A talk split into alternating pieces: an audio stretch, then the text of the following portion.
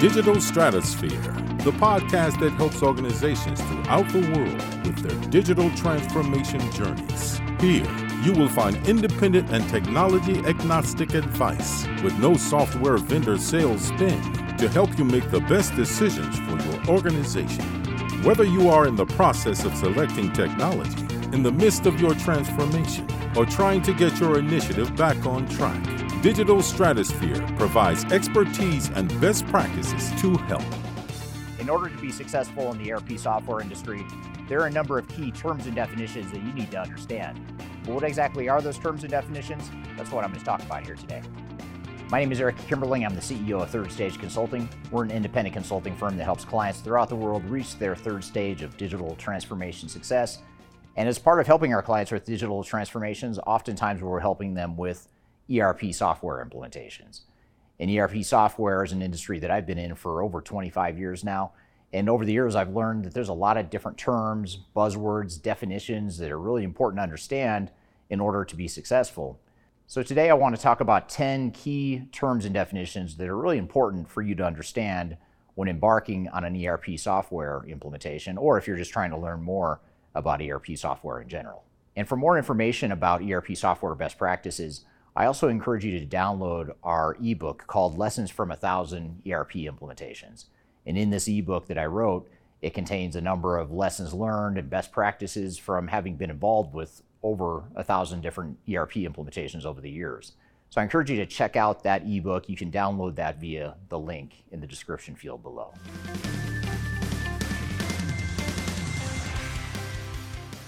The first and perhaps the most fundamental term to understand is the term ERP itself. What does the word ERP mean? Well, the acronym itself stands for Enterprise Resource Planning, which that in and of itself, it doesn't tell you what it means, but the term Enterprise Resource Planning is really a way to describe technology that ties together an entire business. And the reason the term ERP came to be is because in the past, companies would deploy multiple technologies to do different things throughout an organization. So ERP systems were invented to really create a single enterprise-wide technology that could do everything from cash and financial management to inventory management to customer service and order management, warehouse management, manufacturing, basically anything that an organization needed could be handled by an ERP system. So enterprise resource planning is a term that defines and alludes to the fact that it's a system that ties together an enterprise-wide set of business processes.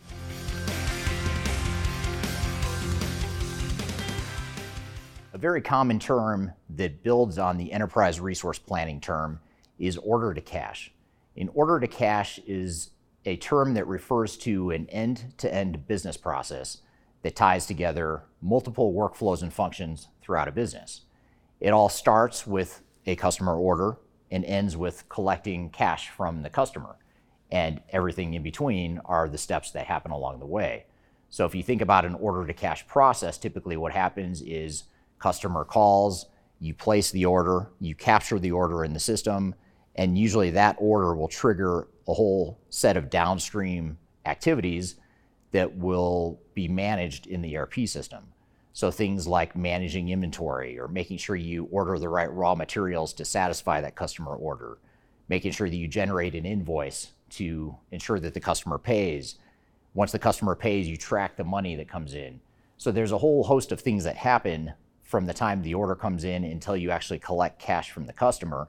And by the way, this will also include things like warehouse management, the manufacturing process, the planning process for manufacturing, really everything that goes into making your product a service and delivering that product a service to your customer and ultimately collecting cash from your customer.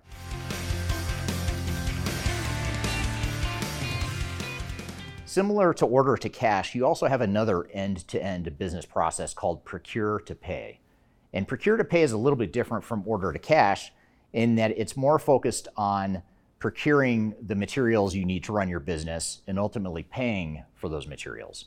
So it's sort of the opposite of order to cash in that order to cash is focused on fulfilling a customer order, whereas procure to pay is more focused on what an organization itself needs to procure and pay for to run its business. So if you're an organization that manufactures widgets, you need to acquire raw materials, in which case you're going to procure and place orders for those raw materials. You'll receive the raw materials and ultimately you'll pay for those raw materials. Sounds simple enough, but there's a lot of steps in that process and a lot of nuances that organizations go through when they're going through their procure to pay process. And the reason that this is such an important process is because when we look at the end to end business processes within ERP, you have your order to cash and procure to pay, which are really your two major end to end business processes that relate to an ERP system.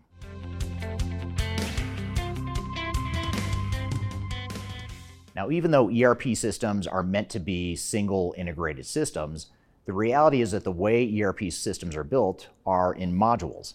So it's not just one big massive system, it's one big massive system that's comprised of a number of different individual modules that ultimately integrate, tie together, and provide that end to end visibility and that end to end processing that ERP systems provide. So every ERP system is a little bit different, has different modules, different names for the modules. But if you think about the functional pieces of a business, most functional pieces of a business are going to have a module that relates to that part of the business.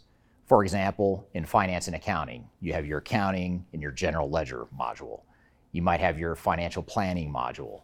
You have your accounts payable module, your accounts receivable module. So a lot of different pieces within finance and accounting might have different modules or submodules that provide very specific functionality for a specific part of your business. But even though it's providing specific functionality, it's providing that functionality in a way that can integrate with the other modules to provide a complete integrated end-to-end business process flow within that technology. Other examples of modules outside of finance and accounting might be inventory management, sales and distribution, customer order processing. You might have warehouse management, transportation management, MRP or production planning in the manufacturing environment. These are just a few examples of some of the different modules that ERP software providers provide to their customers.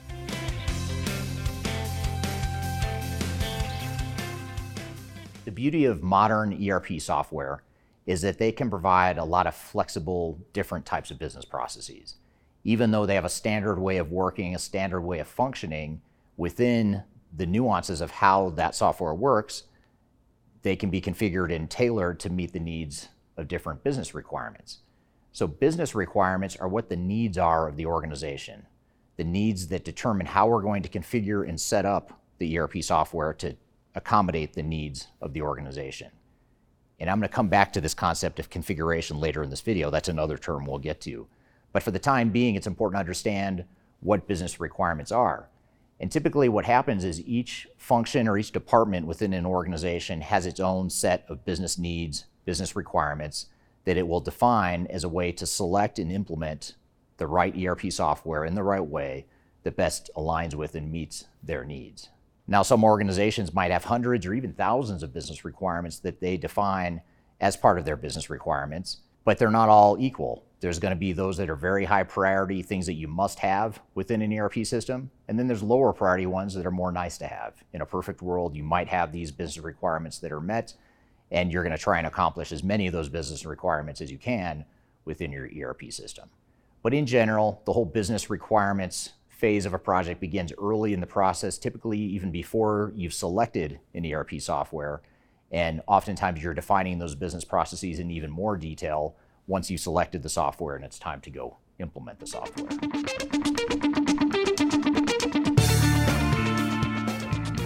If you are trying to achieve digital transformation success, turn to Third Stage Consulting Group. Third Stage's independent and technology agnostic consulting team helps clients define their digital strategies, select the right software, and manage their implementations. With offices in the US, Europe, and Australia, our team helps the world's most forward thinking organizations through their transformation pitfalls and risks. Whether you are embarking on an ERP, HCM, CRM, supply chain management, or any other digital transformation, contact Third Stage Consulting to see how we can help you reach the third stage of transformation success. Learn more about us and download independent reports, videos, and other best practices at thirdstage-consulting.com.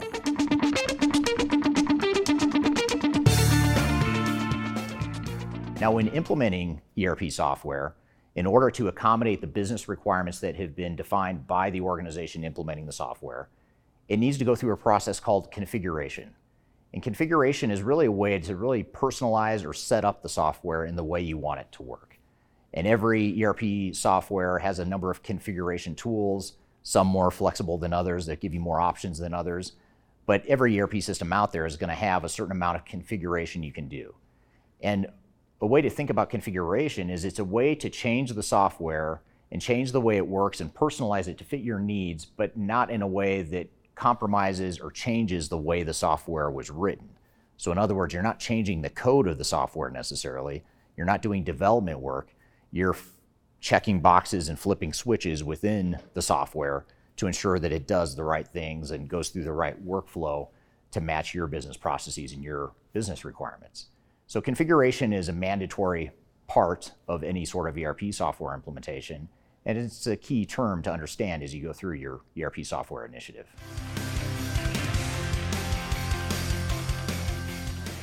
Now, I mentioned that configuration is a way to change the software and personalize the software without changing the way the code was built.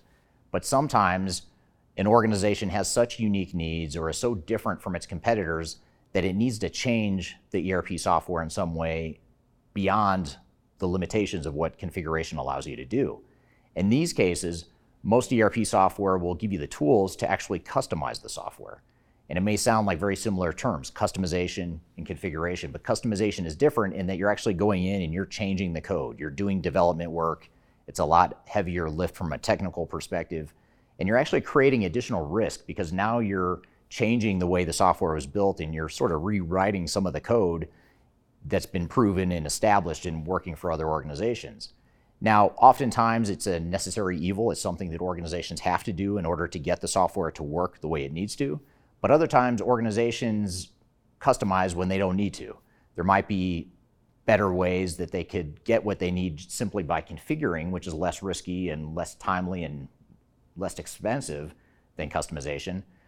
So you want to make sure that you customize only in must needed situations those mandatory business requirements that simply can't be met through configuration, you might look to customization as a way to tailor the software to fit your needs.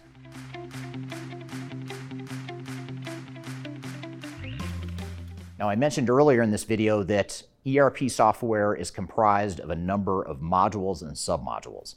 Those modules and submodules are integrated with each other so that you're still using the same system, the same user interface, the same set of data, and the data is flowing and the processes are flowing throughout those different modules. However, in order to get these modules to work and to talk to one another, you still have to do integration. You have to ensure that the hooks or the ties between these different modules are there and that the data is flowing and the processes are flowing the way that they should. In addition, most ERP software implementations require that you implement that core ERP software with some other third party system that's unrelated to the ERP system even though utopia is to have one system that's used by everyone within the organization to do everything an organization needs, typically most ERP software is not going to give you 100% of what you need, and it requires that you have some other standalone systems to support that core ERP software. In these cases, you need to integrate with those third party systems as well to ensure that the data flows back and forth between your core ERP system and all the modules within it and these third party systems. A good example and a common example of third party systems that require integration to the core ERP software is going to be in any sort of regulated industry. If you think about pharmaceuticals or the food industry, there's strict government compliance regulations that require that you have certain processes in place and that you track information a certain way. Oftentimes, those standards and needs aren't met by simply having an ERP system in place Oftentimes, you need a standalone separate system to track whatever information or processes you need. But whatever the cause is, or whatever the reason is for having these third party systems, you want to make sure that you build that integration to ensure that the data is flowing between the core ERP system and those third party systems. And typically, this is done through what's called APIs. And I won't get into a, a bunch of technical details, but APIs are generally the tool or the technology that's used to create the hook or the integration points between the multiple systems.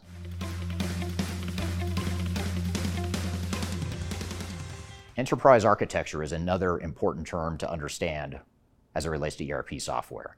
And it ties back to the previous point I made about integration. So when we're talking about integration, we need to have a blueprint or a big picture vision of how different systems and different modules within the ERP system are going to talk to one another.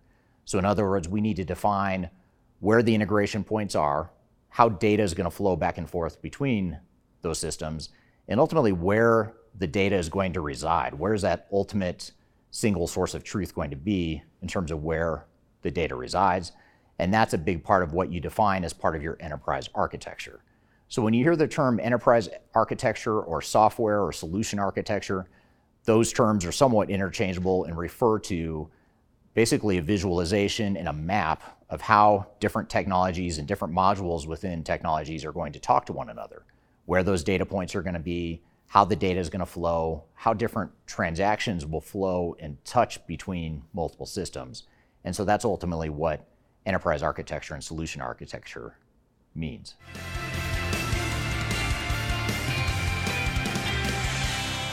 In order for an ERP system to work properly, it needs to have data. And it needs to have historic data. So, data you've brought over from previous systems that you had in place prior to deploying a new ERP software. And so, data migration refers to the whole process of cleaning up your data that's in your old system, because oftentimes the data in the old system is corrupt or it's become dirty and inaccurate over the years. So, you need to clean up that data. And then you need to figure out how those data fields and those data points map to the new system because you might have different naming conventions for different fields and different subjects within the system, and then ultimately how you're going to move that data from the old system to the new one. So that whole process I just described is really falling under the bucket of data migration. And so data migration is the way that we clean and map and move the data from our old legacy systems to our newer ERP software. So these are 10 of the most important terms and definitions you need to know as part of your ERP software implementation. But there's also a whole host of additional best practices and terms that you might want to understand in addition to these 10 that I've talked about here today. And to learn more about these terms and best practices, I encourage you to download my ebook, which is called Lessons from a Thousand ERP Implementations. And in this ebook, I outline some of the lessons learned and best practices from having been involved with over a thousand different ERP implementations over the last 25 years. So I encourage you to download that ebook you can find that in the link in the description field below. So I hope you found this information useful and hope you have a great day. Learn more about us and download independent reports, videos, and other best practices at thirdstage-consulting.com.